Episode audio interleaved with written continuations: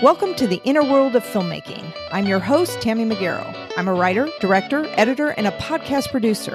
In this show, I will interview filmmakers in all facets of production and distribution. I'm so excited to have film director and producer Ansley Sawyer, who has worked for BBC, National Geographic, and TEDx. She specializes in run and gun filmmaking and producing difficult to access human stories around the world. Welcome, Ansley. So happy to have you on the show today. Oh, thank you so much, Tammy. I'm so happy to be here. So I wanted to start with tell us how you got into filmmaking and, in particular, filmmaking and traveling the world? oh man. Well, for the, what a great question. The two have always been inextricably linked for me. I actually got started uh, traveling first, and I don't know how many of the people on your show always knew that they wanted to be a filmmaker. I am not one of them. I always wanted to be an actor. I always wanted to be on stage. I went to theater school in Paris. But well before that, I started indulging in sort of like what I like to call human storytelling. But I didn't have a format at the time. I didn't even have a camera. I just had like a little point and click. And from the time I was 18, I was traveling the world getting international jobs. So I worked as an au pair, starting five days after I graduated from high school in France, following summer, I worked on sailboats in Greece. So just finding that you can use social networks, connections to have otherwise unattainable experiences for not that much money because you can work locally, you can build community basically wherever you are. So those were my sort of my early experiments in. I, I won't even call it budget travels, just like lifestyle in other places, basically. So you're just like building a new world somewhere else. Um, so I, I did that a lot as much as I could when I was younger, whenever I had free time. And then something funny happened when I was in theater school. I was living in France and I got injured. I hurt my knee.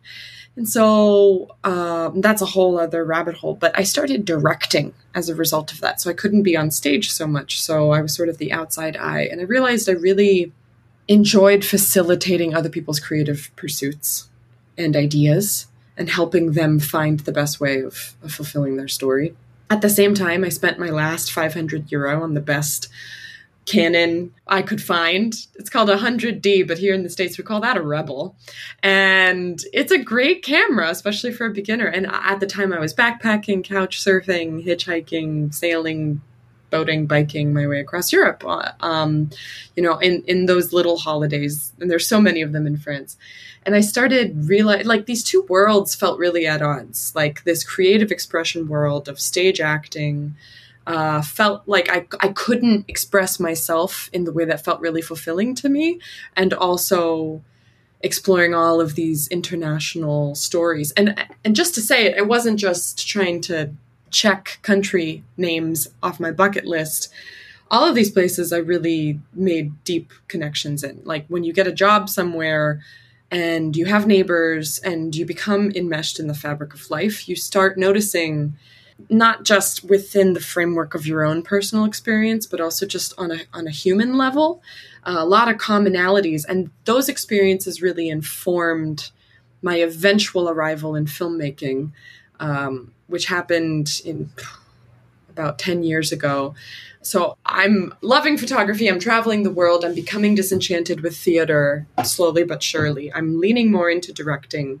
I'm using the camera out of photo mode, going into video mode in the worst way. I mean, everything was interlaced, and I'm sure the shutter speed is wrong in 75% of it, but there was a joy, there was a curiosity, there was um, like a pure motivation for capturing human stories to find the commonality. You know, even though people speak different languages, they come from different personal experiences, they have different religions. So much of what we all want is exactly the same. And that really, those experiences, a lot of people didn't get it for a long time. A lot of my friends and family didn't see you know the common denominator in a lot of these experiences but it formed in me a very strong vision for the kinds of stories that I want to tell be- and the way that I want to tell them which is I'm not a narrator but I'm a, I can be a curator and through my skills as a filmmaker I can empower and uplift underheard stories and often marginalized stories because that has become my life philosophy kind of what I just shared. Wow. So, how were you getting jobs? I mean, were they all under the table, or did you have dual citizenship to to travel the world and then get jobs? People think it's really hard to, especially as an American, and I'm speaking as a, an American with an American passport. People think it's really hard to live in another country. It can be, but it's just about as hard in my experience as moving from Chicago to like Miami. Like logistically, it's really there's there's an upfront bump it can be it can be hard to find ways to overcome all of the logistical challenges. Once you overcome them, it's really easy. And it's actually an incredibly empowering exercise. And this is these exercises are at the core of what it means to be a film producer, by the way. You're faced with a challenge and you have to find a way to overcome it. And the challenge might sound impossible, like get up on some rafters of the incredible bamboo scaffolding in Hong Kong because nobody's ever got that shot before. Well, that seems like it should be impossible. How can you solve that problem?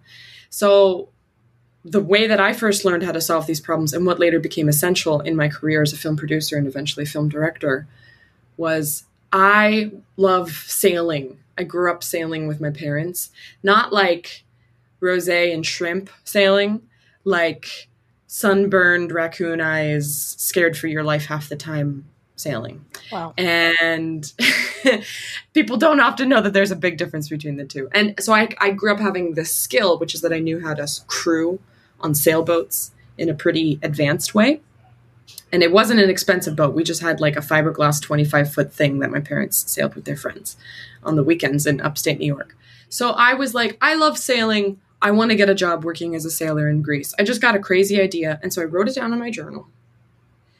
And every day for about two weeks, I emailed sailing companies that I Googled. I just Googled Greece sailing company. You know what? It just sometimes it sounds so dumb, but when you send 10 emails and you make mistakes and you forget to not copy paste the same, you know, like you're learning as you go. Right right? There's all these social skills that are baked into what sounds like an obvious recipe. But chocolate chip cookies are hard to make. But once you've made them a hundred times, it gets easier and you can do it in your sleep. And so, na- so eventually somebody responded. They hired me provisionally, and they turned out to be a total liar. And you know, like it was a wonderful, terrible experience. You know, I worked for a month and a half on a sailboat and I didn't get paid for it. And that taught me life skills. right. You know, like that taught me even more about about the world, but I had that experience. I got another job. If I can just like go down this rabbit hole for a second, you have to trust your gut too when you're in these experiences because a lot of people were like aren't you afraid? And I get I get variations on this question a lot. Just how do you know it's safe? oh, it sounds like that guy screwed you over. How do you know that that's not going to happen to you? And everything in life, especially for women, is a managed risk. Mm-hmm. And especially given current events, I feel like, and especially in my experience, living in the United States is more dangerous than just about anything I've ever done. I've gotten into the most trouble living in Philadelphia, living in Chicago, living in Seattle, and living in New York. And those are progressive safe cities, right? And like the worst things that have ever happened to me have happened there, period.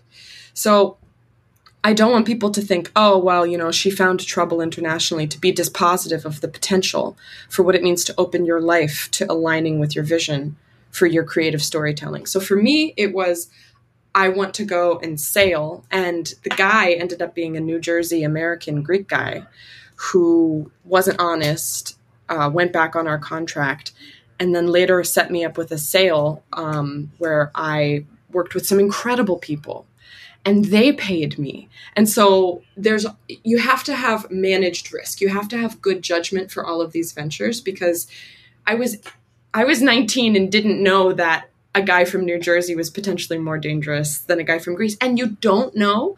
But once I got that vibe, once I realized he wasn't treating me with respect, once I realized he was overworking me, he, he fell back on many of his other promises. It was painful for me to separate myself from that situation because that was my foundation in Greece.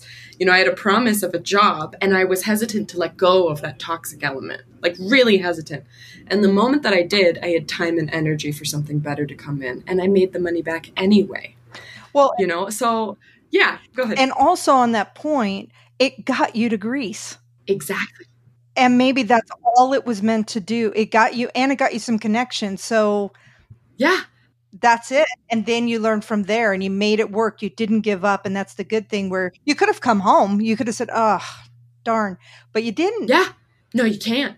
You can't, you can't give up because things will always go wrong. People will, if you're looking for disappointment, people will always disappoint you. But I, like I said, once my time freed up and my energy freed up, I actually, at that time, I had a little point and shoot. And this was in 2009, I think Greece was melting down at the time economically. Um, I don't know if your listeners remember, like there there are a lot of yeah. economic uh, difficulties in Eastern Europe at the time. Bullets were flying in Athens at some point. And so I just went, I made my dad really nervous. I went around with a little tiny point and shoot just in front of like McDonald's or whatever in Athens and just asked people like how do you feel right now? How do you feel in this moment? Because I didn't have a project. I did I've never done anything with any of that media, but being there like sincerely passionate about hearing other people's life experiences and oh I'll, p- I'll pick up a camera and we didn't even have iphones at the time you know like the idea right. of being able to conjure an audio recording device from your pocket it was completely novel for me i mean even to call home we used to have those little calling cards Right. Remember that? So like it was such a Yes, and payphones, so there's that. and payphones and it was such an uninterconnected world that to create these relationships in both directions. So we got to have these great conversations that I recorded where I asked them how they felt about their political economy and they turned it back on me, you know, even at the time like NATO's invasion of and bombing of certain Eastern European countries was an unknown fact to me at the time. And some rooms that I walked into in Greece, I was the most unpopular person because the memory of, you know, some American presidents was still very unpopular and very fresh in their minds. That had nothing to do with me. I'm a teenager. I'd never even voted before, you know, but right. being able to come face to face with this incredible maelstrom of different opinions, different voices, is really instrumental for me in learning how to tell a story from a human first perspective. Well, yeah, and it's interesting what our path leads us to and our experiences that end up helping us in the end. And with you, I mean, you know, um, traveling at a young age uh, in international con- countries, um, making connections and stuff.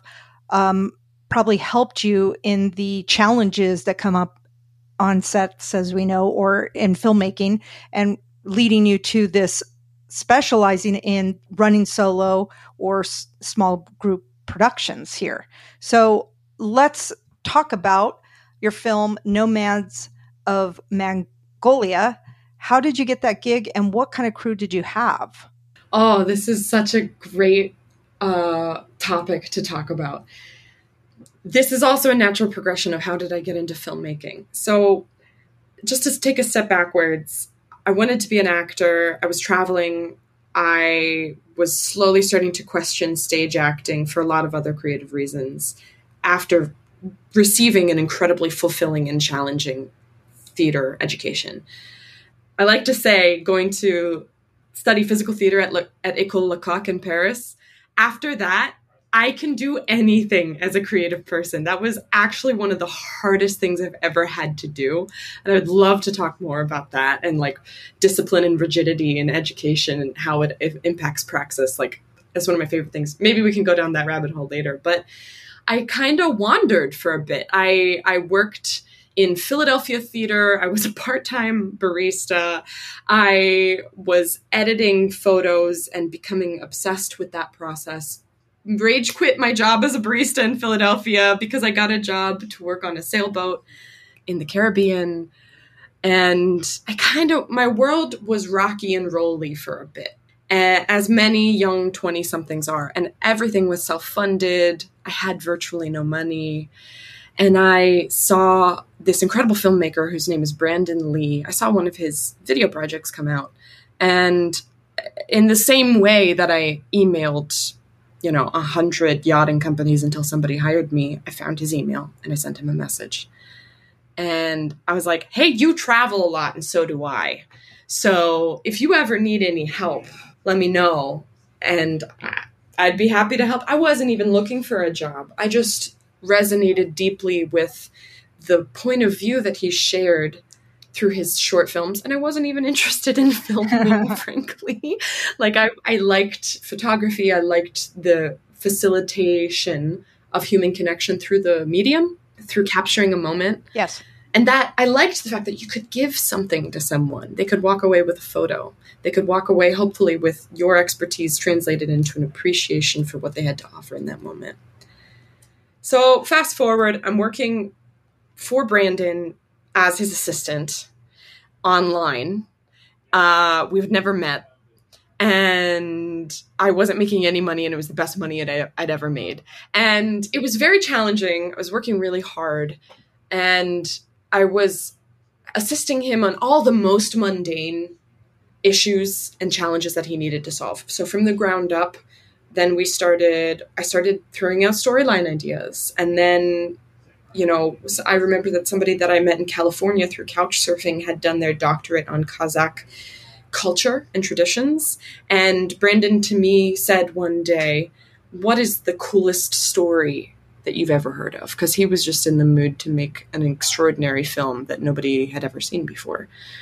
He and I, over the course of our collaboration in both of our careers, have utilized this practice a lot, which is how do you take a non commercial approach? With a verite like production style and running gun production style mm-hmm. to make a film that you don't want to sell to anybody. The reason why is because when people see that film, people being brand managers, people being agencies searching for directors, anything else, the list goes on and on and on.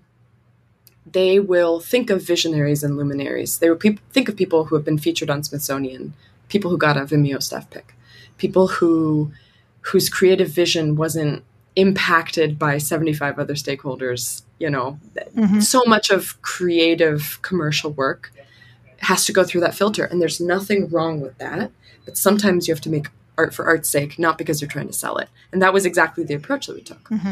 so nomads of mongolia was an idea born of how can we make something impossibly beautiful that's never existed before long story short i found a village where these folks live, these folks being Kazakh nomadic eagle hunters, meaning they use golden eagles, which are actually the biggest raptors. Like they have the largest wingspan from tip to tip. Um, they use those creatures to hunt for their living, and they are true nomads. They live in the far western Altai region along the Mongolian Russian border, but many of these people are Kazakh, which means they're ethnically diverse from Mongolians, from Russians, and many of them are Muslim. Most of them are practicing Muslims. So to see this incredible landscape, to, to experience this completely unique uh, culture that that experience is mirrored in so many other parts of the world, including Kazakhstan and the United States. But that was a completely unique space and time. And since then, many other films have come out featuring these same people, the, the Kazakh nomadic eagle hunters. Um, I'm proud to say that ours was at the very beginning of that. I don't know if we inspired it. Um, but to answer the second part of your question, it was just Brandon and myself.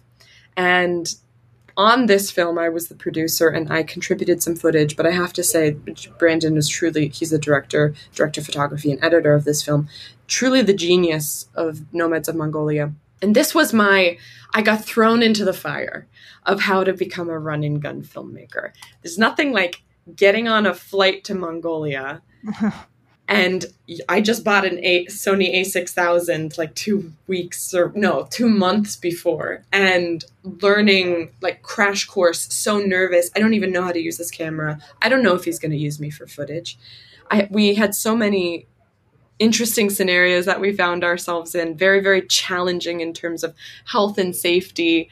Um, so many adventures I could recall to you, but I think the real takeaway with Nomads of Mongolia was that Brandon trusted me. He went out on a limb. He brought me with him, um, and we supported each other through an, probably the most, the most or the top three most difficult production environment that I've ever been in, including like life-threatening food poisoning for both of us, oh, wow. and we we were out of helicopter range. So if anything happened, it would have been like a four day drive to get back to the closest hospital. So, you know, that was definitely the most remote I've ever been. And and we really leaned on each other in those moments. Yeah, and that's a lot to just have two people. And th- was this the first time you actually met him in person? Uh, yes, it, yes, that was the first time we actually met in person. We had been working together um, virtually for several months. Where where did he live? He was nomadic at the time, and so and I was somewhat nomadic at the time. So he, I forget where he came from. I don't remember. Okay. Uh, um, but he, this is so embarrassing. It gets worse, Tammy. So so I'm so nervous. I had this horrifying layover in Moscow. It's like 12, 12 hours, and I didn't have money for like a $50 hotel or whatever. Like, I had nothing. I had nothing. So I'm exhausted. I've never taken such a long flight before. By the time I get to Ulaanbaatar, which is the capital of Mongolia, Mongolia is the least densely populated country in the world, and it's the fourth biggest by landmass. Mm-hmm. So it's about as big and as far and stretched out as it's possible to be. So Ulaanbaatar was our first stop before traveling for three or four more days to get to where we needed to be. I'm exhausted. Check into the Airbnb. It's on the fourth floor, no elevator. I accidentally fall asleep and I miss Brandon knocking on the door of the Airbnb. This is the first time we're supposed to meet and he has to get a hotel for the night. And this this is this is how I started the production. And you better believe I beat myself up for every moment of the entire shoot after that. Not because eh, a eh, simple mistake, but because he did something incredible. He pulled me aside, and he's not that much older than me, but he pulled me aside the next day, and, and in the most wonderful way. You know, he, he's the boss here. Yeah, he he he's the genius. Like he knows everything, and he pulled me aside, and he's like, "So we're going to work really hard on this shoot." And this gets back to your whole point of, oh, it's only two people we do that on purpose, he showed me throughout the next weeks. Because when you have a two person team and you count on each other and both people work really hard, it's often better than a bigger team. We're doing it on purpose. Two people can achieve things that four people or six people or 10 people can't. Because when you're focusing on bringing the human story to light, you put the story first. Rule number one everything else comes in to support that. And many people who work in more union settings often don't understand that because they're coming from a perspective of, well, you have less to offer and it's sort of like the via negativa way of looking at it. And the way that i like looking at it and the way that brandon taught me to look at it was that you have less to distract you. And you have less pulling you away from building true intimacy with your subject. And in a film like nomads of mongolia any more than two people would have disrupted that intimacy. Trust me we were disruptive enough. Right. Like we got like these people let us into their homes. They let they live in small tents that can be dismantled in one hour right? Like we are a burden on their resources. They are inviting us into their lives. Right. And so for us to be able to offer anything in return that isn't exploitative, um, we need to be as respectful as possible. So it's not just about taking up less space, it's also about keeping a cohesive creative vision. And the last thing I'll say about this is I've got my backpack over there and my camera right there. When you're able to focus not on having the best, best camera. And this is the thing that bugs me a lot in the scene is like, what's the best lens? What's the best mic? What's the best action cam? It all you can do everything with a GoPro 3. Yeah. You know, Maddie Brown showed us that, you know, 5 years ago. You can use a toy camera. If you don't have a cohesive vision and if you don't put the human story first, none of your gear matters. When you focus on having your gear and your production approach support your human centered perspectives that you're trying to empower and uplift, then you get to choose the best mic for the situation that you're filming. So sometimes it's, you know, something dinky. Sometimes it's a shotgun mic. Sometimes it's a $3,000 Sennheiser setup because audio is really important to you. Sometimes it's hiring a local sound person for that day. So there is no best in these circumstances. The best approach that we found in in the run and gun technique that Brandon taught me was to put the human story first and to build it up from the ground up. No, I totally agree. And I get how you have to almost be like a voyeur in the situation and not influence what's going on as well. And I would think with a bigger crew, it gets too many people. People get nervous. Yeah. Yeah. People have never been to Mongolia before. They want to know if their travel insurance was activated yesterday or today. Their parents are worried about them. Don't get me wrong. I trust people. I believe in people. I invest in people. But when you have a small, united, disciplined, rigorous group of people who rely on each other for everything, it actually goes so much more smoothly than you would imagine. And yeah, we work 12 hour days. But what we make in those 12 hour days, or 13 or 14 hour days, is impactful for, for months, years to come. And not just in the filmmaking community, but also what we're able to offer in, in a documentary sense. A lot of the work that we can create on such a tight timeline and in such an intimate network I, have seen how it can change the world. And so I, I deeply believe in it. Is it for everyone? No. What I try to do film projects that others have proposed to me using this production style? Absolutely not. I think this is a very unique approach and maybe it won't be appropriate in the future. Maybe maybe this is isolated in space and time. Maybe this is a production approach that we will see that's unique to the to the aughts and the teens and the 20s. I don't know. Mm-hmm. But it's it's something that has is working for us now because the other thing I'll say is many people have felt liberated by COVID in terms of being able to become a digital nomad as a result of like the unmeshing of the social fabric, which is like you have to be in a desk at a place every day. And I think a lot of people in your audience might be thinking like I'm not a nomadic film producer. This isn't relevant to me. And I would just simply argue that conjures a lack of imagination because anything can be solved if you have a sense of urgency and you can think creatively.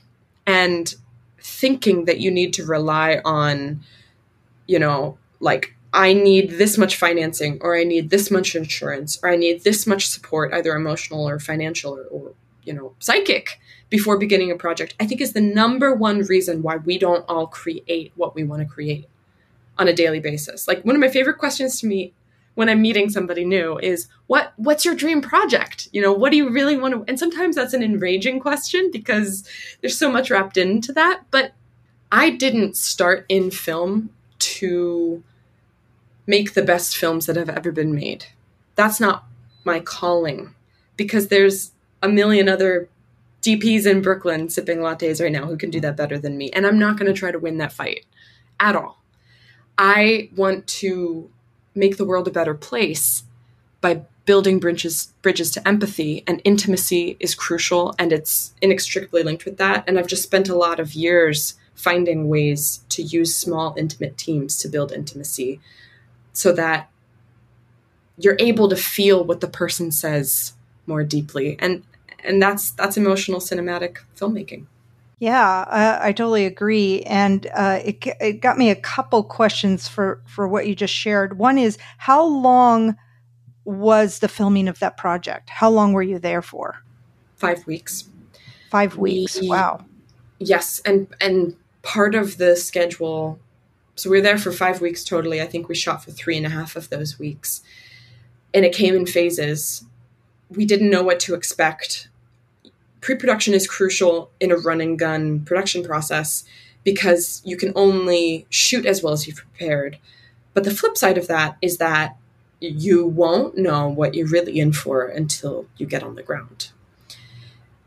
For a couple different reasons. Whatever research you're able to do is whatever literature already exists. And if you're trying to do something completely innovative, then you can't do it derived from the storylines that are already shared on New York Times. You know, some, somebody's already written an article about it, mm-hmm. but it's mm-hmm. important to know what's been done.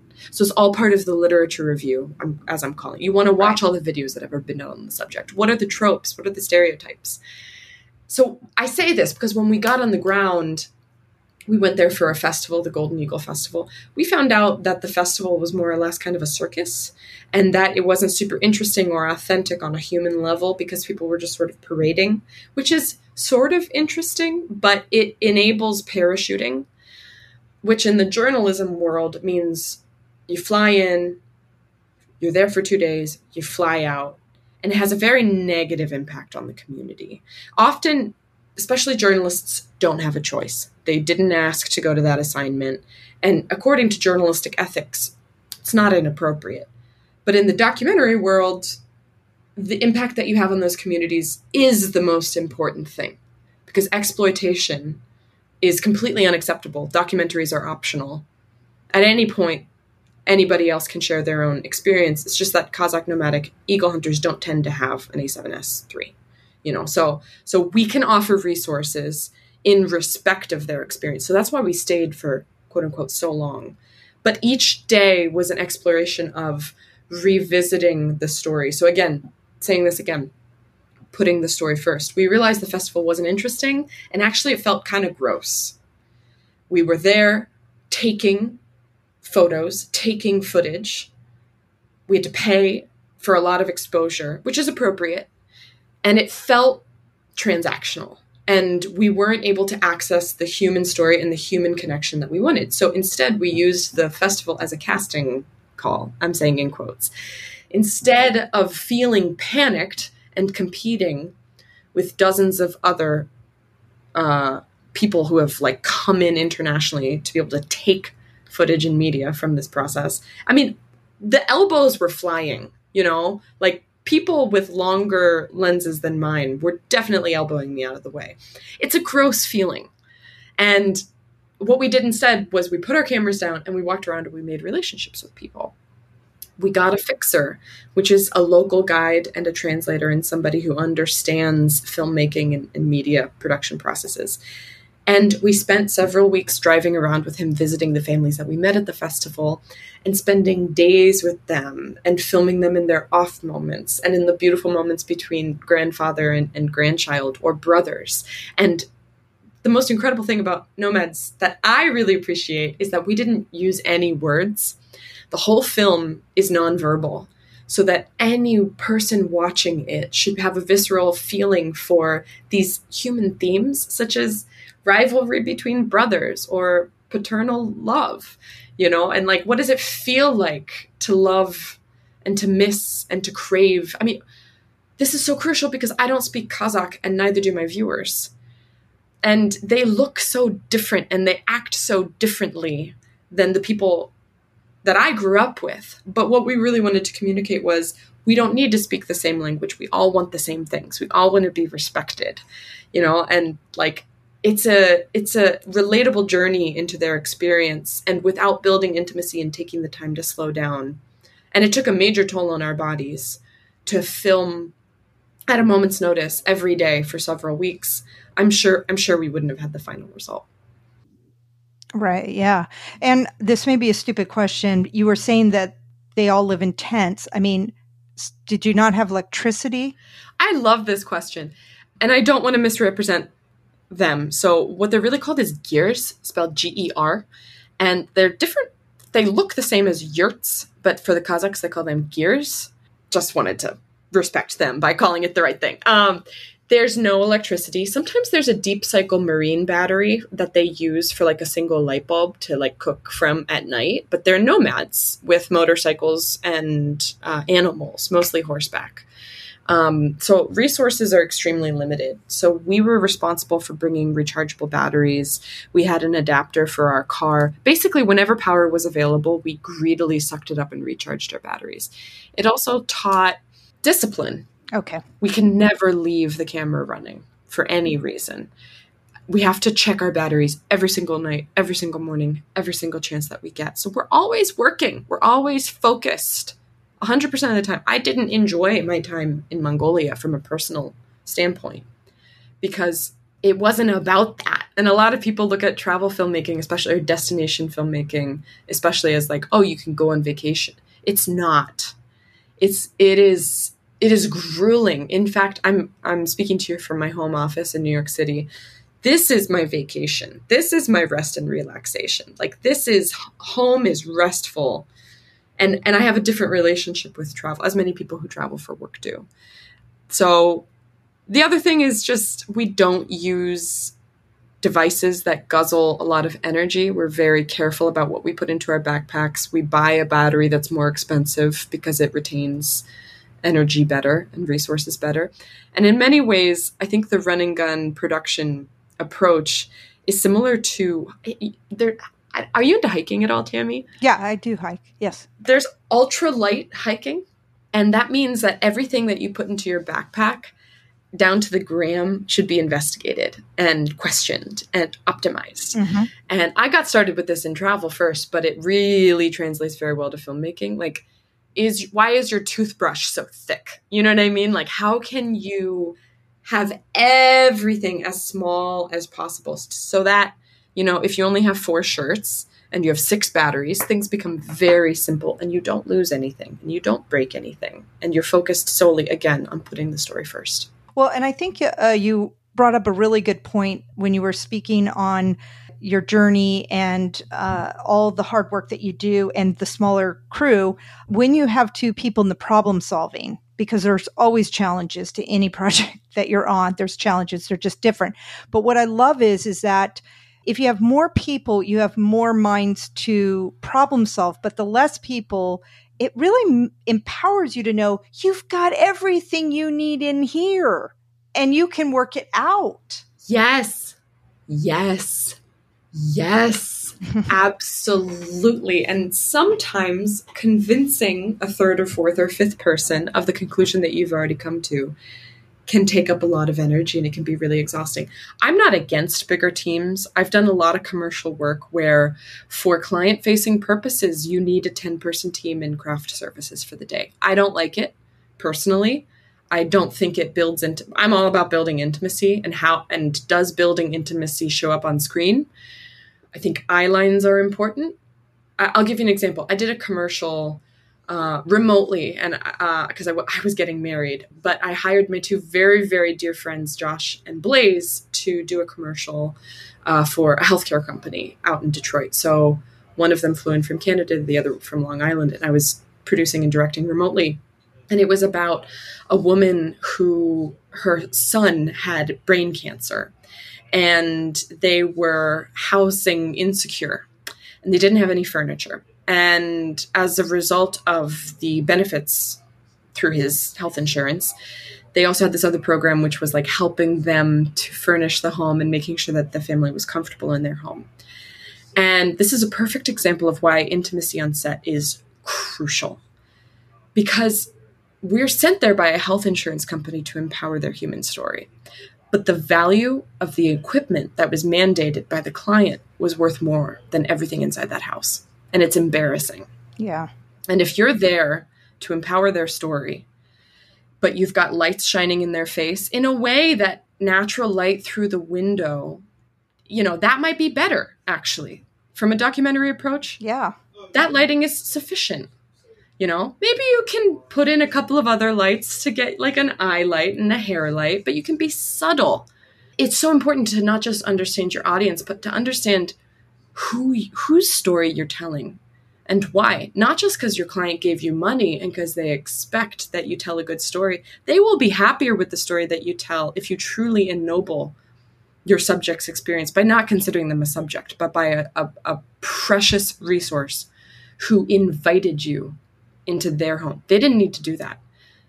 And they could kick you out at any at any moment. And to walk away with a commercial about how their experience has been empowered is so insulting. It, it, it has the potential to be so insulting. And so, like, they will go through their community not only disgruntled with the client, but disgruntled with you as a person. And it's no big deal if you're leaving, but what kind of life is that? Who, what kind of what kind of reputation are you building for for yourself? And all of that comes back all of that comes back in one way or the other. Whatever energy you put in, you will get back. So when you make sincere relationships with people and you don't just see them as subjects or characters, but you really want to genuinely hear about what they have to share with you, they will tell you things that they've never told anybody else. And it really does show up on screen. And they won't just say lines because the client wants them to. They'll dig deep and they'll tell you what it's like to have suffered and to have overcome those challenges. That will make people cry and that will make a difference in the world. Right. No, I totally agree. And that's a great thing that you just brought up because I didn't even think about that. And also, you know, when you have like a whole bunch of people in the room and somebody's having to tell a personal story. I mean, that's tough. And and we have to be as filmmakers cognitive of that to say everybody leave the room and let it just be the camera person and me and asking the questions or something, you know. We have to be thinking about other people like you're saying and while you're building connections, you are deeply uh, caring for other people and thinking about that, which then tells a better story because you're creating a bond with the person that you're. A million percent. And that bond is priceless. It, it is time sensitive, and you have one or two, if you're lucky, chances to establish that bond. Once it's over, it's over.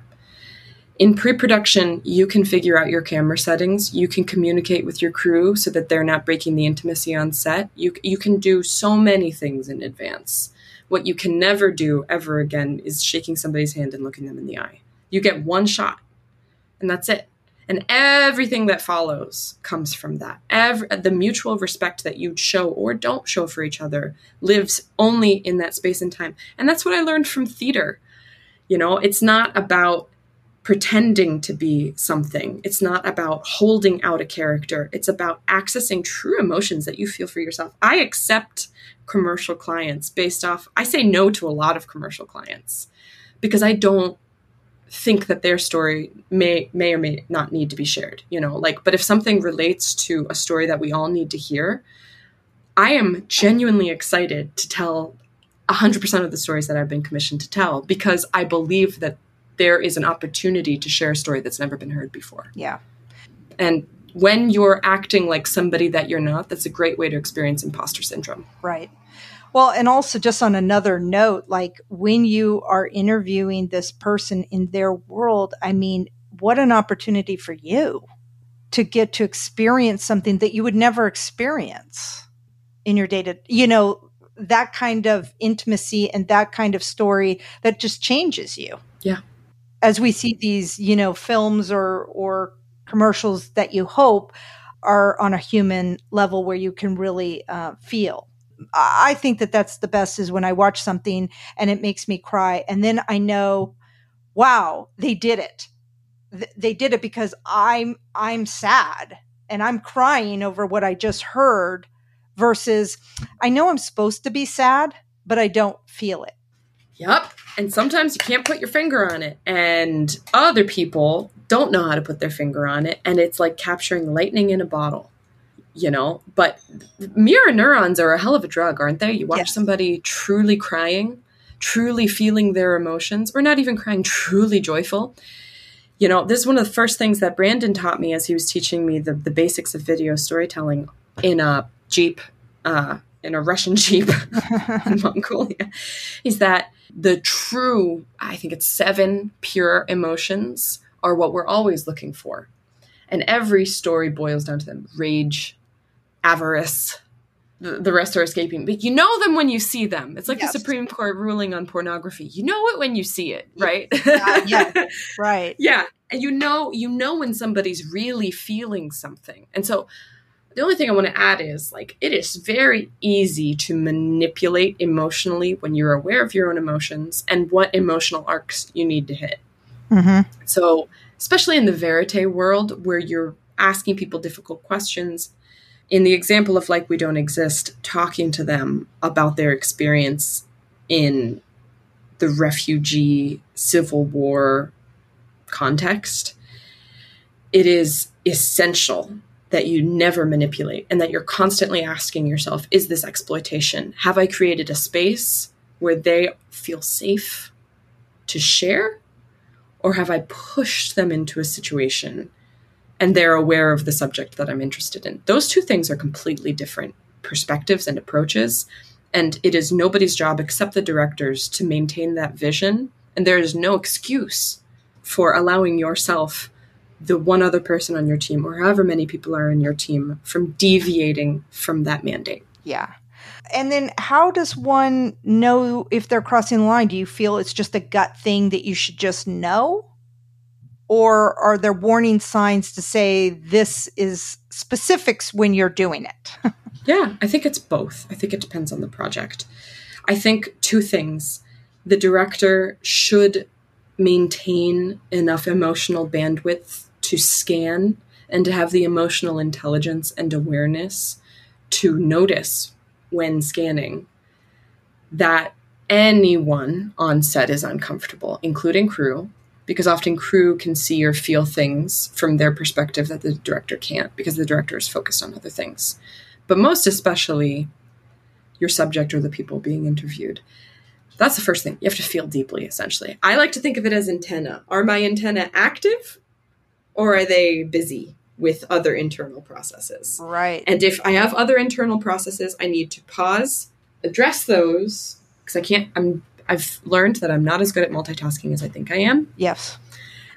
Address those needs because they're probably relevant so I can go back to scanning.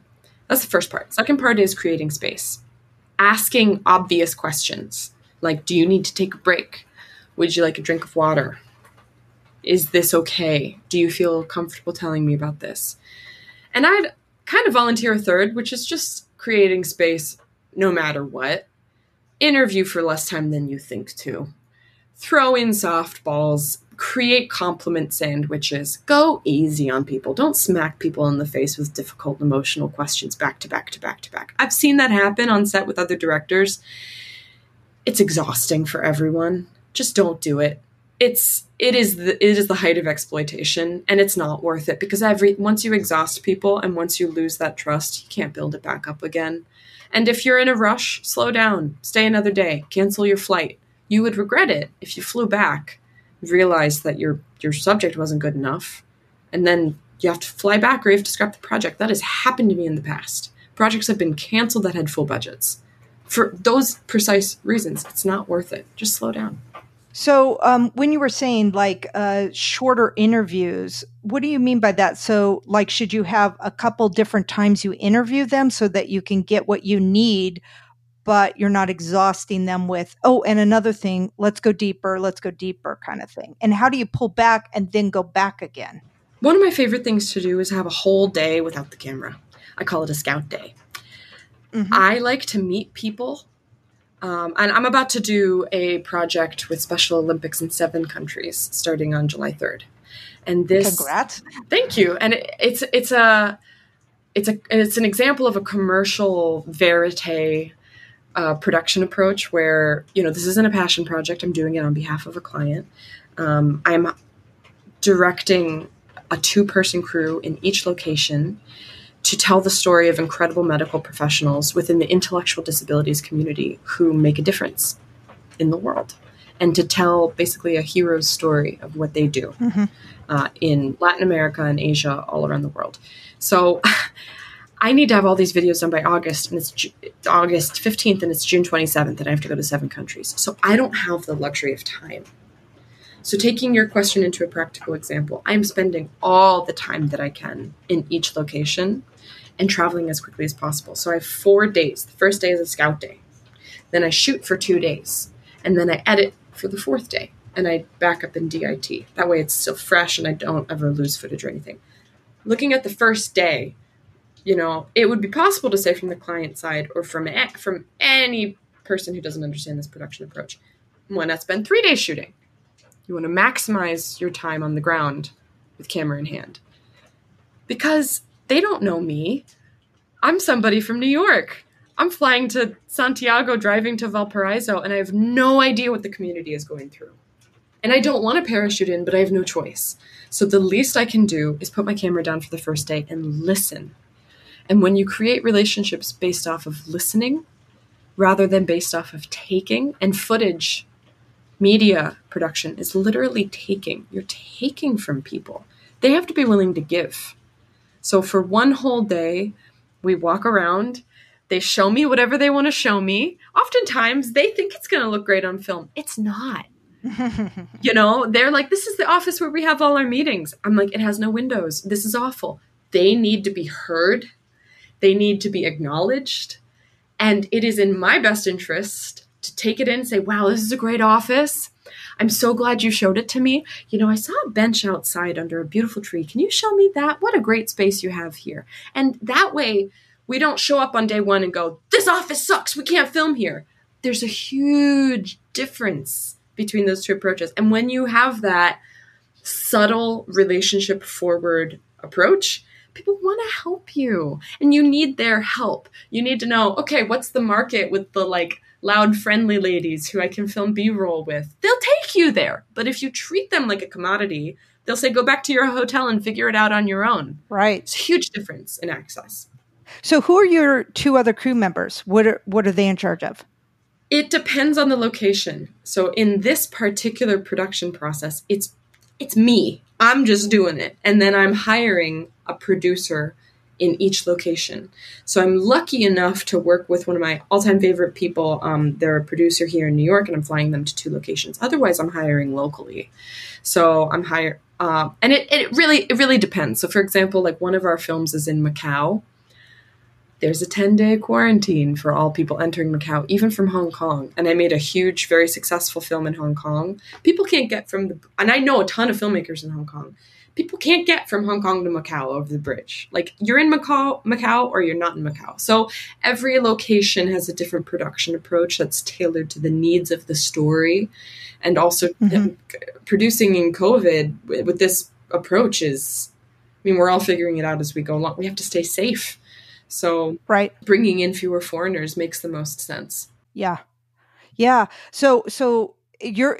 I thought you had you and two other people. So you and one other person is the crew, yeah. Yeah. and the producer. So you're going to be filming it, doing everything. Yep. Lights, film. Yep. Wow. Everything. Does that ever feel um challenging like oh my god it's all on me or are you just like i've done this so many times i just know you know like and all the gear you've got or are you going to rent the gear there yeah how are you going to pack yeah let's talk about the run and yeah. gun what are you bringing all right if you're not looking at your camera now it's time to do so so this is my peak design 30 liter backpack okay I, like just like every other filmmaker, I've got this backpack. It's the most common, great mm-hmm. backpack. I love it because it has these customizable sections. It's basically a shell. Love it. I can Velcro in yeah. whatever I need. Everything lives in a place here. Like I only put my ND filters here, never anywhere else. Okay. I only put my dead batteries here in a red pouch, never anywhere else, and so on. You know, I know without having to looking that this is my SD card holder because I know exactly, you know, what what pouch it fits in. Does it ever? Does it hard? Yeah, it's freaking hard. Like yeah. I've been doing this in this way for so long that I no longer have a visceral fear of failure upon arrival. The challenges are compartmentalized in my mind in a way that is approachable. And I kind of know how to go through my checklist from pre production to production to post production. And I have lists and I pre produce heavily.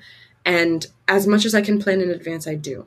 But when it comes to arriving in a new location and it's raining and the protagonist is late and not showing up and my translator doesn't understand what they're saying, you know, like those are challenging moments.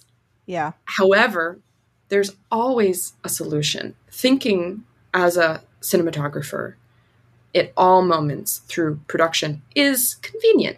It's nice that I am the DP as well as the director, as well as the editor, because I know how I'm going to edit. I know what I'm looking for. I'm also the DIT. I know the file naming convention. I know where everything is stored.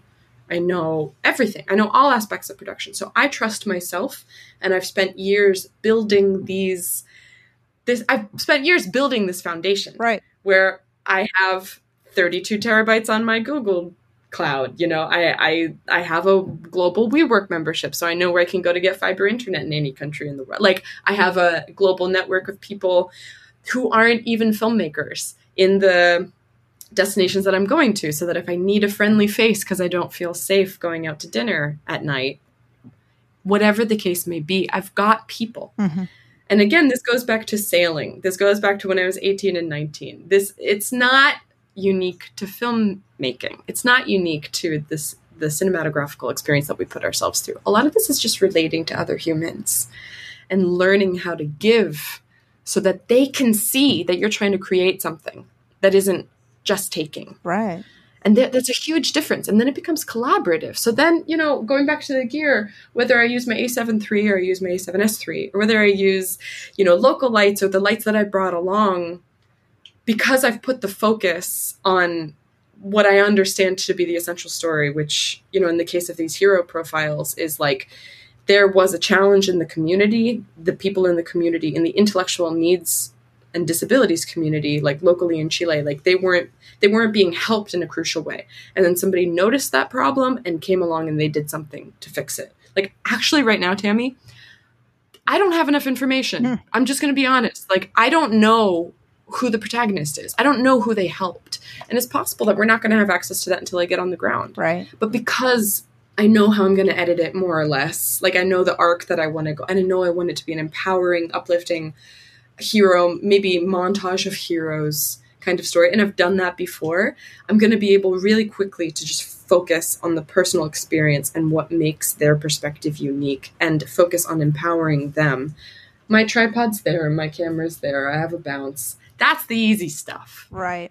Um, and then with the mic, do you do lavs? Do you bring that or do you just shoot a mic off your camera? How how are you doing that? Sometimes both. It really depends on the location. I love the Rode Go 2, mm-hmm. which is a wireless mic setup. It's gr- it. You know, a lot of people listening are, oh, that's only three hundred dollars. Yeah, yeah. No, can, but that's great. Yeah, you can have two um, inputs. Yep uh, and it's located and it gets plugged right into the camera. It's on the cold shoe, so you can have two mics speaking at once, and you can just plug a lav lavalier microphone into the um, transmitters, and then it gets hardwired straight into the camera. Which I mean, it's it's it's a fantastic option when I'm working on commercial sets that need you know a more white glove approach. I get my three thousand dollar rentals. That's what I do. Right. I also have a Zoom with a shotgun setup for environmental, room tone, also safety.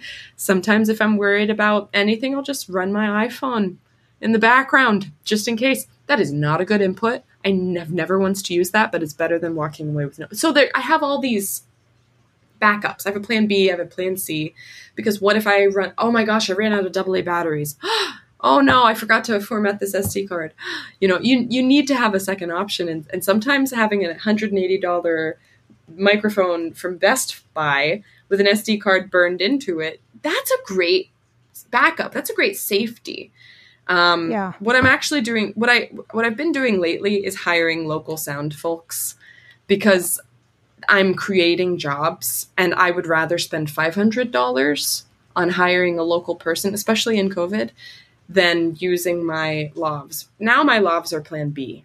Mm-hmm. You know, like I will, I, I'm, I now am able to use budgets to create jobs. And for me, that's just deeply fulfilling. And I don't even care about the cost savings anymore because they know people in their local filmmaking community. And that, that's an investment in the global community that we're all building. Right. Yeah. No, no. I think, uh, yeah, that's what I was thinking is it'd be great to just hire locally because then they're bringing their own uh, equipment so you don't have to travel with it because camera and tripod, the way that you've just said it, okay, that's, that's pretty light.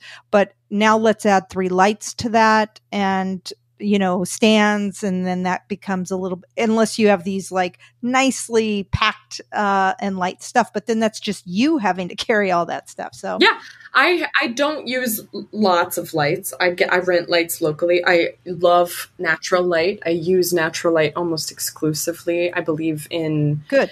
again ultra light uh, production approach is really really crucial and in a film like like we don't exist um that was filmed and why don't you tell us a, a little bit about what the, that film is about and how you yeah how you got the gig? Yeah, absolutely.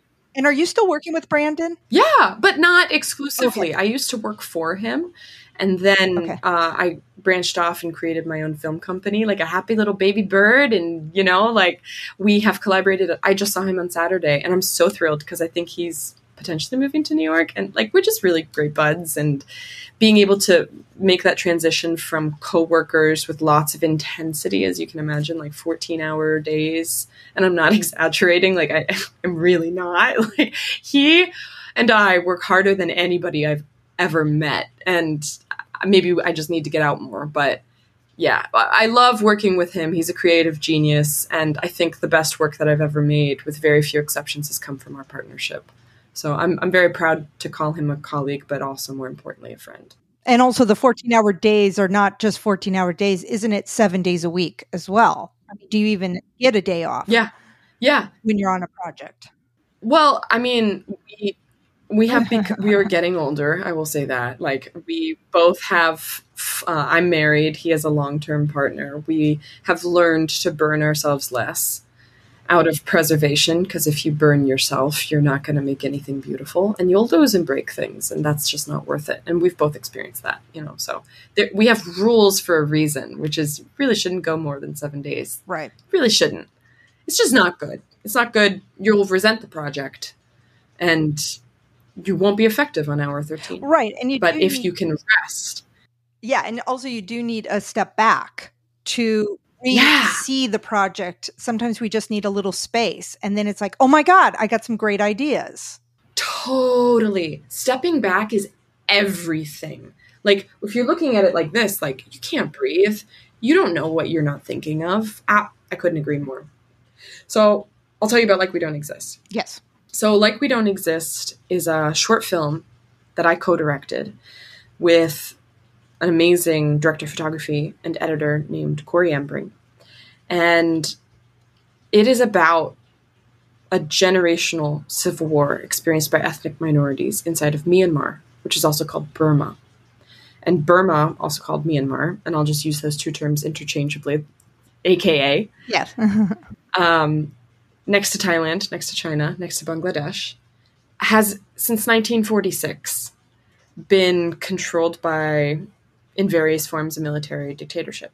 That has, in multiple theaters, made a concerted effort to eliminate certain ethnicities from their native land, including famously in, in like 2016, 2017, the Rohingya. So there was a UN acknowledged genocide in the northwest of Myanmar of hundreds of thousands, many more Rohingya people who are ethnically Muslim, but also on an ongoing continuous basis since 1946, which makes it the longest ongoing civil war in the world. Wow. Against multiple other ethnic minorities, including the Karenni, who are distinct from their close neighbors, the Karen and they are on the Thai Burmese border. And I got to know an individual during my travels through Thailand who shared his life with me, and his name's John, John Frico. And at the time, Corey and I were looking for a human story to make a film out of. He has a personal relationship with Thailand, and I happened to be there at the moment. We made a pact similar to what Brandon and I did in Mongolia, which was we would put time aside to go to the space and time to tell a story. We wanted it to be a five minute film. We ended up both quitting our jobs and moving to Thailand to pursue this project full time. And three years later, we produced Like We Don't Exist, which is a 33 minute award winning film about the stories that were shared with us along the way. Wow. And what, what position did you play in that? Co director, shooter, producer. So the the production of this was really crucial because as you might imagine this is really sensitive subject matter. Mm-hmm. Very quickly we realized that we did not want anything beyond a purely editorial voice, which is a way of saying we just wanted to edit it and that was our voice. We didn't want to narrate it. This is not a documentary where you have a white person explaining. Right. It's completely inappropriate. Yes. it's not right for the content. And also, it's just distracting because they have so much to say and so much to share. And what we discovered, we spent two weeks in the refugee camp uh, area on the border between Thailand and Myanmar, where John Frico brought us. And there's a there's a vibrant community living, working, struggling, overcoming challenges in that area together out in the vil- in the Thai village outside the refugee camp. And we very quickly realized that this was a huge subject and we could either focus on just one problem or we could try to create an ambitious montage of voices to sort of like a floating eye touch on a number of the the most sensitive subjects that require action. And so beginning, middle, end, you know, we want to make them aware of the biggest issues that these people are facing. we want to touch on the human impact of what many diverse individuals young, old, female, male, rich, poor, soldier, student you know all, diversity in the voices that we're hearing from and how people can help and why they must act. So the film culminates in a call for support of youth education, which is a way of saying if we can break the poverty cycle, then one generation at a time, this community can help itself towards a brighter future. Um, sadly, the Karenni, after publishing this film in 2018, have experienced, and many other ethnic groups in Myanmar have experienced Spring Revolution um, or the Spring Coup, which was the military dictatorship, overthrew the budding democratic process spearheaded by Daw Aung San Suu Kyi, who is also a, a complicated figure because she in for she denied oh, wow. the genocide against Rohingya for political reasons but she is trying to keep the country together in a fractional moment. And so she stood for democracy and she is a figurehead. She's not actually prime minister, but she and the other democratically elected, or those who tried to be democratically elected, were elected, were overthrown, put it back into home prison. And currently, as we speak, I'm still getting texts over a year later from friends of mine on the ground. This has become the latest justification in the latest violence against this ethnic group. We are not hearing about this in Al Jazeera or CNN wow. or Sky News or or any other news outlets. I am witnessing my same friends who helped me to produce this film in worse trouble than when we were there in 2017 filming. And it was bad then. Wow. And now we have tens of thousands of internally displaced persons, IDPs, in Myanmar, in Thailand, running for their lives, digging holes in the hillside, in the forest, to hide in because of the, the artillery bombing their home villages, displacing them from their own mi- military.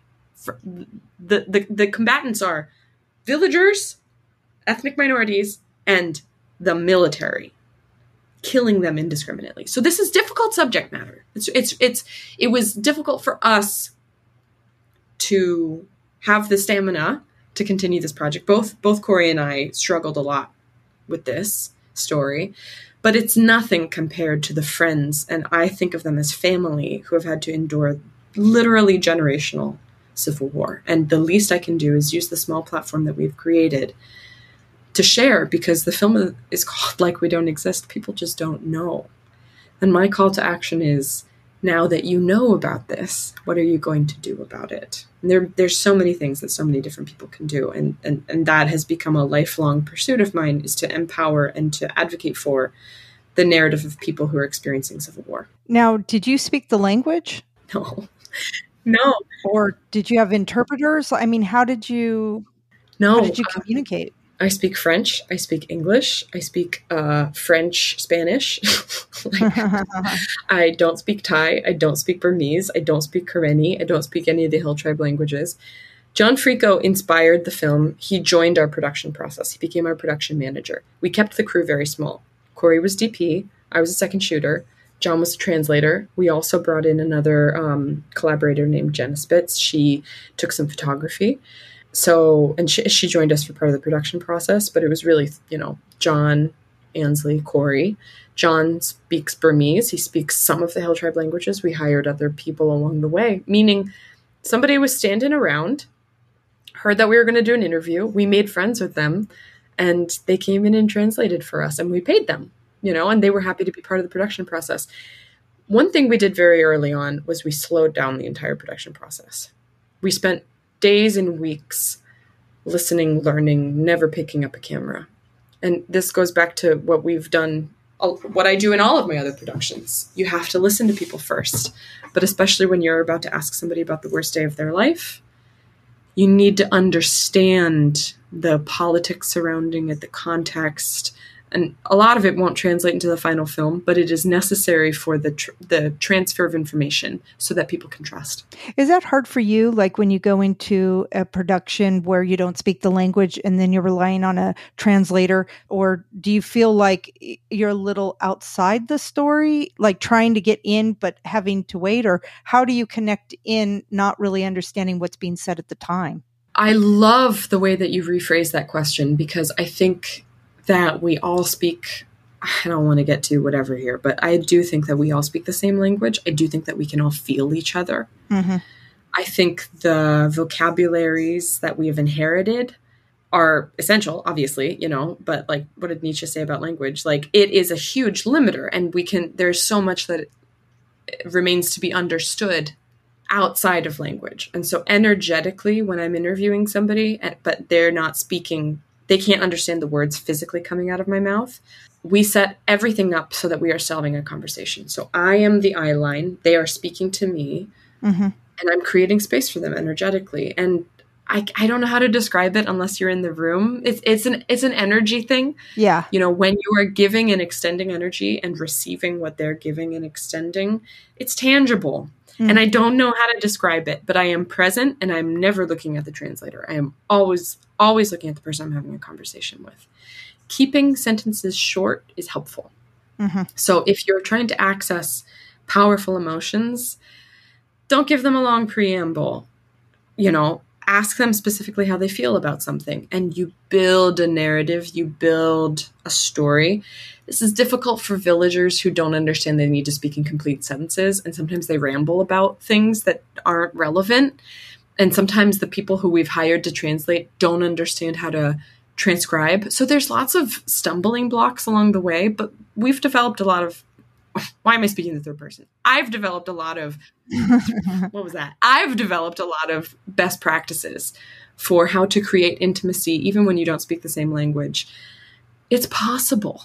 You ha- you just have to simplify, ask them to slow down. I'm doing a bad job of that. I'm creating run-on sentences. I'm making your job harder than it's going to need to be, Tammy, because I'm going from one sentence to the next. Like I'm just changing subjects and speaking too quickly. Like being able to create a space where people don't need to do that because you've slowed things down and because they don't need to rush because they feel respected and you're not asking them too much at once you can literally lift sound bites that way that's how you build a narrative yes yeah well and i like what you said um you know and just listening and it's your vibe too it's your energy like you were saying the energy that you're giving to other people provides the space and feeling safe to share because you're connected. You're not like, you know, I always hate this is when you're talking to somebody and then they're ta- they're looking everywhere, but what, and then it's like I feel like you're not even listening anymore. Maybe I should just stop.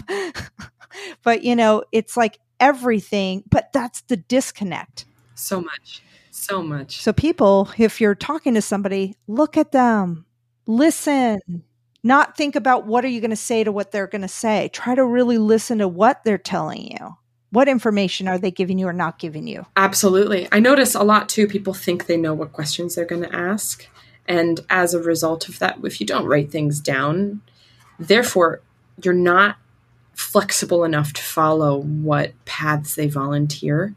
And so it's really easy to be like, oh, I was going to ask another question. And then they just said something really powerful. And you I've noticed other people have a tendency to bulldoze and somebody offers a little gem, they offer a little vulnerability, and then you just, you know, go down through, okay, well, this is what I was about to ask next. Like using your lists to empower and build intimacy rather than to bulldoze the intended story is crucial because people are bidding for your energy when they give you something personal. Right. They want to know if you can be trusted with what they just offered. Even if they already feel like they trust you, if you swat it out of their hand energetically by just ignoring what they just offered, they won't offer things like that again as the conversation goes on. And if you're just super focused on the talking points that you're trying to hit right. because you're afraid that you won't be able to remember them or you're afraid you're going to run out of time and what they're saying isn't relevant, you're completely ignoring the real story that they are telling you what the real story is you have a preconceived notion of what their story is and you're asking them to hit the points. You can always, at the end of the interview, ask them to say a couple of specific lines if you know that they didn't get it. Yeah. And, and also with asking a question and where they lead you, what we did, like, you know, I'd, I'd ask a question and stuff and then the, all the gems you were giving me, but I wouldn't have thought of those questions. But you just happened to give it to me within the flow of the story. So I, that's what I love about interviewing is the things you're going to learn. Like I just got the list just because it's like points to keep me on, but doesn't mean I always ask those. I'm always listening and then I want to like, oh, wait, that's a good point. Let's talk about that. And and then the interview goes where it needs to go. Exactly. Which might be better than where I wanted it to, or thought, not, not that I wanted it to go somewhere, but just where I thought it was supposed to go. Yeah. But that's what I'm talking about. Like going back to like, why did you get into filmmaking in the first place or storytelling or photography or storytelling can be, remember vlogging? Remember like yep. Tumblrs? Remember, remember like travel journals? Like you can have an audience of one and if it like impacts them because the joy that you had to share was so sincere and truly derived from a, a shared moment, then that's real and it's everlasting. And a hundred years from now, it will still be relevant. This is important. It sounds obvious. Because in documentary, we start to run into a lot of perceived conflicts of interest where I've received criticism where it's like, oh well you're editing it so your point of view is in there. Or like oh well you didn't f- sell this film so you don't take yourself seriously as a storyteller. You know or uh, things that in other contexts are completely appropriate. But in the context of putting the story first and building intimacy for a very specific purpose is it's it's it's very it's a very specific approach you know? And so if you're trying to impeach that approach because you have a different agenda or you have a different mission like yeah obviously like this approach wouldn't work for like somebody trying to like make a career as a union grip. Like yeah that's not going to work. But if you ever want to interview your dad before he dies you're going to have a tough time. You know? Like like you can't take your union grip approach. Right.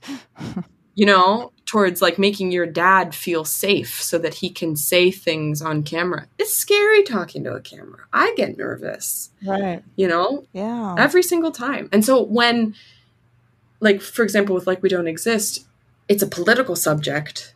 People's lives are at stake by speaking up and witnessing their personal experience. You know we got death threats while in myanmar. We were followed. Like i have friends and colleagues who have been imprisoned for doing less than what i've done in that country. And i can never go back to myanmar. And we hired local people. They, they have to live there once i leave so, like, this is crucial. Are you asking people to tell a story? Or are you asking people to be a witness? It's two different things. And you can't disagree with somebody saying, my village was bombed on a Tuesday. That's just any disagreement is propaganda. Yeah. Those are facts. They've shared facts with you. And if you build a narrative around facts and you ask somebody how those facts made them feel, yeah. Now you're just telling truth. And then it's just your job to package it in a respectable, appropriate, artistically relevant way. That's all I want to do for the rest of my life. Yeah. Pretty much. That's it. It's that process. And anything else yeah is just for fun. Well, wow, this is a lot. This is a lot. Thank you so much. I, I don't you've spent so much time with me and just gave me so much information. It's just so great. I loved it. Do you maybe just wanting to be on these types of crews? And, and I think you hit on something very good. Ask, reach out to people and just ask because Lord knows how many people aren't doing that. And they think, oh my God, this person's too famous. There's no way they'd even respond to me. So I thought that was just if you want to find filmmakers that you like and then reach out to them as easy as that. But like do you have any words of wisdom for people that would like to do more story driven uh, pieces and how to get involved in that? Absolutely. I think you just revitalized one of my biggest takeaways. I think all the best things that have happened to me in life have been because i've asked. But you can't just ask you have to give you know like i've had a lot of people who are inspired by my story you know i do a lot of talk i've done tedx's and lots of lectures and i, I speak with a lot of young younger i'm not that old younger people who are coming up because i was given so many resources and chances and people people trusted in me when i had no skills. I only had enthusiasm. And that's a that's a tough place to be in. It's easy as a younger person to think i have nothing to offer but it's it's not true. You have so much to give. You have energy and discipline and watching somebody learn and working hard at the same time is just as empowering for the person teaching as it is for the person receiving. If you are asking give give your time for more than 6 months. If someone's investing in you commit commit to them. And by committing to them, you're committing to yourself. Don't commit to toxic environments, obviously. Never commit to a toxic environment, but build something you believe in. If you don't have any mentors, if there's nobody who really calls you to ask, I my best advice to creators of any age or level because I think we should all remember that, and I need to take my own advice is to be bold and to be d- decisive. Chances are, two years later, you're still going to be thinking about it and unless you put yourself on a deadline and unless you take massive action, you're never going to do it.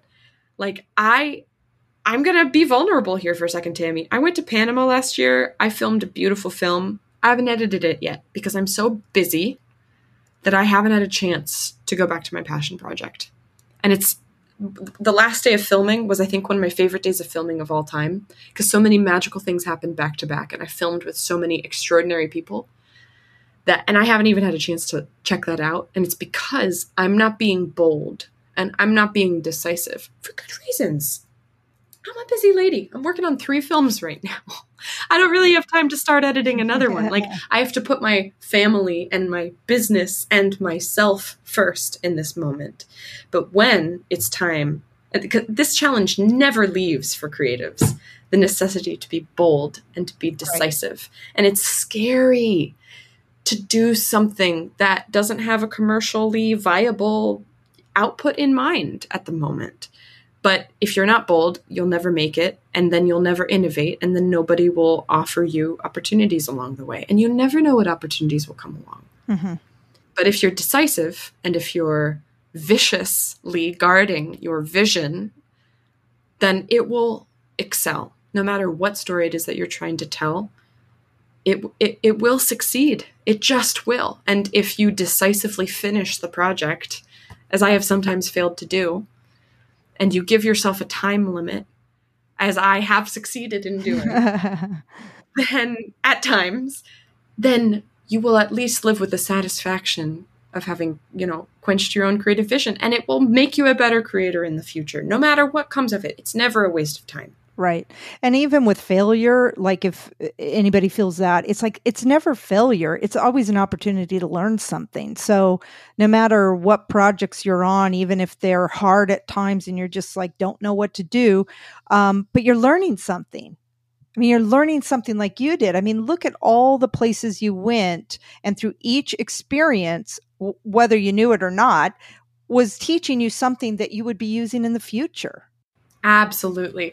And in so many of those experiences, look, my dad stopped talking to me for like two years when I was younger because I told him I was going to travel solo to Italy. And he was so triggered and convinced that something terrible was going to happen. The stakes were very high.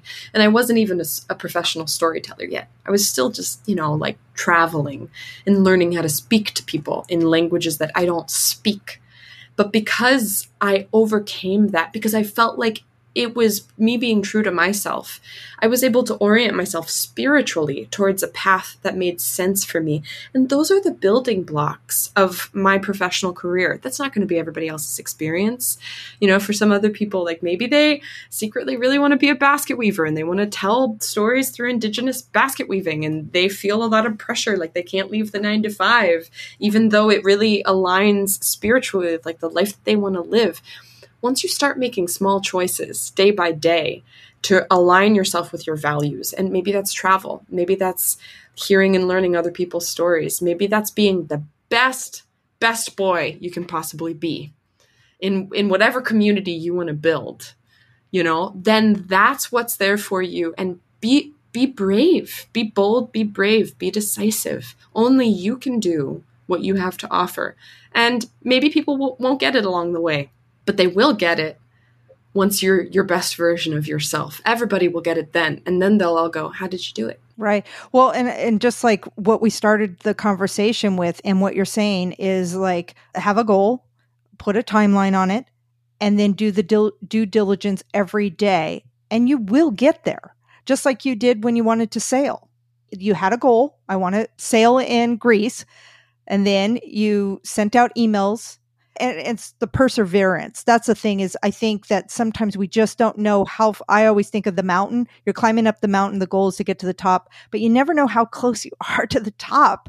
So don't give up. Just keep moving and changing and like you did. It's like you got there, but it wasn't the end result because the guy, you know, ended up not being so great, but we're there. Yeah. So now it's about okay, I'm there.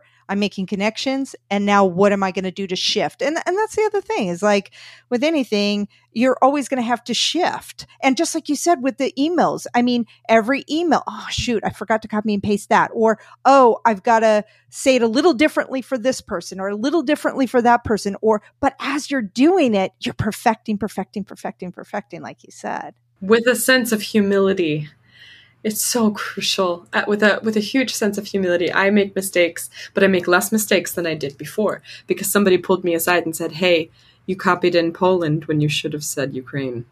Now they're offended. You know? Like and i don't make those mistakes anymore as a result because i felt that and i know what that feels like. So so being focused and passionately following your gut I mean, I think it's really, really easy to say, and I think a lot of people have a very difficult time putting it into practice because you're looking at the mountain. And when my, my favorite analogy is fog, because you know you need to head in a cardinal direction north, but you can only see as far out as your hands are, and that scares a lot of people because they can't see the path. Right. They can see the path right as far as their feet go, and they know it's going that way, and they know they're supposed to go that way, but they can't see far beyond. But you know, the the higher you climb, you know, the fog starts to thin, and then you start to get more visibility. And even if you go, shoot, I'm supposed to be heading west the whole time, now you know that. Right. Now, and now you have that clarity, and now you know better that like for me for example with theater i thought my, my life and my dream i wanted to be in theater turns out my dream changed right I don't want to be a theater maker right now in life. And maybe in 10 years, I won't want to be a filmmaker. Maybe I'll want to tell stories by building community. Right. Maybe I'm going to want to support my community through the stories my family is telling. Or I don't know, Think, things have a way of changing and, and maintaining this flexibility of, of, okay, it doesn't need to be with this camera, with this light, or with this backpack, but my focus is on the story that I'm trying to empower. And I can rent a local camera, and that's fine for me, you know, within these parameters. But it enables you to have the free energy to put focus on the story. That's how you can achieve your goal. A little bit of flexibility. Thank you so much for sharing so much knowledge and so much wisdom and just helping us filmmakers out thinking things differently. So I really appreciate your time. Thank Thanks you for being on the show. Thank you for inviting me on the show. Thank you for your perseverance as well. I'm so inspired by how many of these episodes you've produced. Whenever I see the consistency of creators such as yourself, I am humbled deeply appreciative of having been invited to be part of this conversation. So thank you so much, Tara. Thank you so much for listening. I encourage you to get out there and make a film.